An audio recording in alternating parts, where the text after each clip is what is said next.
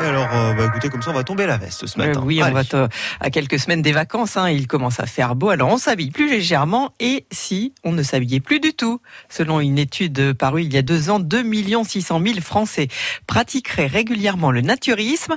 Un chiffre qui augmente d'ailleurs d'année en année. Mais pourquoi, Delphine Martin? Eh bien, il semblerait que le mouvement naturiste surfe sur la vague bio et la mode du retour à la nature. On n'est pas bien, paisible, à la fraîche, décontracté du gland. Résultat, le nombre d'adeptes augmente de façon constante d'environ 2% par an depuis un peu plus d'une dizaine d'années, selon France Fort Naturisme, un groupement de villages, campings familiaux naturistes. À poil, tout le monde à poil, les petits, les grands, les bons, les méchants. Oui, enfin doucement hein, quand même, car la pratique du naturisme est réglementée. Selon l'article 222-32 du Code pénal, l'exhibition dans un lieu accessible au regard du public est punie d'1 an d'emprisonnement et de 15 000 € d'amende. Le naturisme se pratique donc dans des lieux fermés, des plages, des centres de vacances dédiés ou des piscines avec des créneaux naturistes. C'est le cas au centre nautique d'Auxerre, par exemple, tous les samedis soirs. Et moi, je vous le dis, les gars, chassez le naturiste, il revient au bungalow. Alors, quels sont les bienfaits du naturisme, Delphine? Selon ses adeptes, le naturisme permet d'abord d'apprendre à s'assumer, à s'aimer.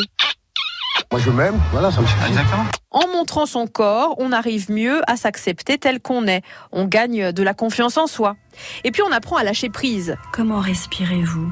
Comment ressentez-vous votre corps? Quelles sont vos émotions? C'est la fin du casse-tête du comment je vais m'habiller aujourd'hui, voyez? Alors moi je pense que la jupe elle est pas très bien pour vous. On stresse moins au sujet de son apparence. Ensuite le naturisme aurait des bienfaits physiques. On transpire librement, sans tissu, sans matière synthétique qui emprisonne la peau. Libéré, délivré.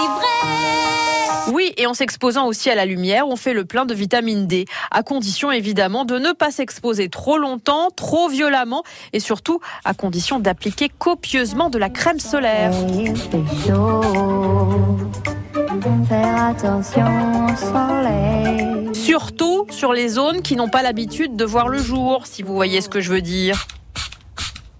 Et le nudisme, Delphine, est-ce que c'est la même chose que le naturisme ? Non, attention à la confusion, les puristes ne vous le pardonneraient pas. Le naturisme est une philosophie, presque un art de vivre. Et ce, même si on ne le pratique que quelques jours dans l'année. Il s'agit d'être plus proche de la nature, d'être en contact plus direct avec les éléments. Vous êtes plutôt nature, hein ? Alors que les nudistes sont motivés par le plaisir de l'instant. C'est plus spontané, on va dire. C'est par exemple quand on décide d'enlever son maillot pour nager, pour être en contact avec l'eau. Mais qu'on se rhabille tout de suite après. Eh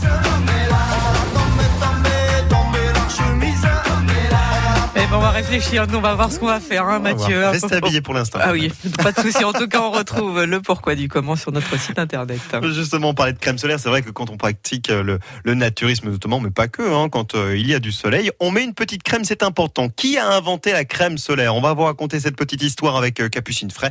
On n'arrête pas le progrès dans 30 secondes. France Bleu.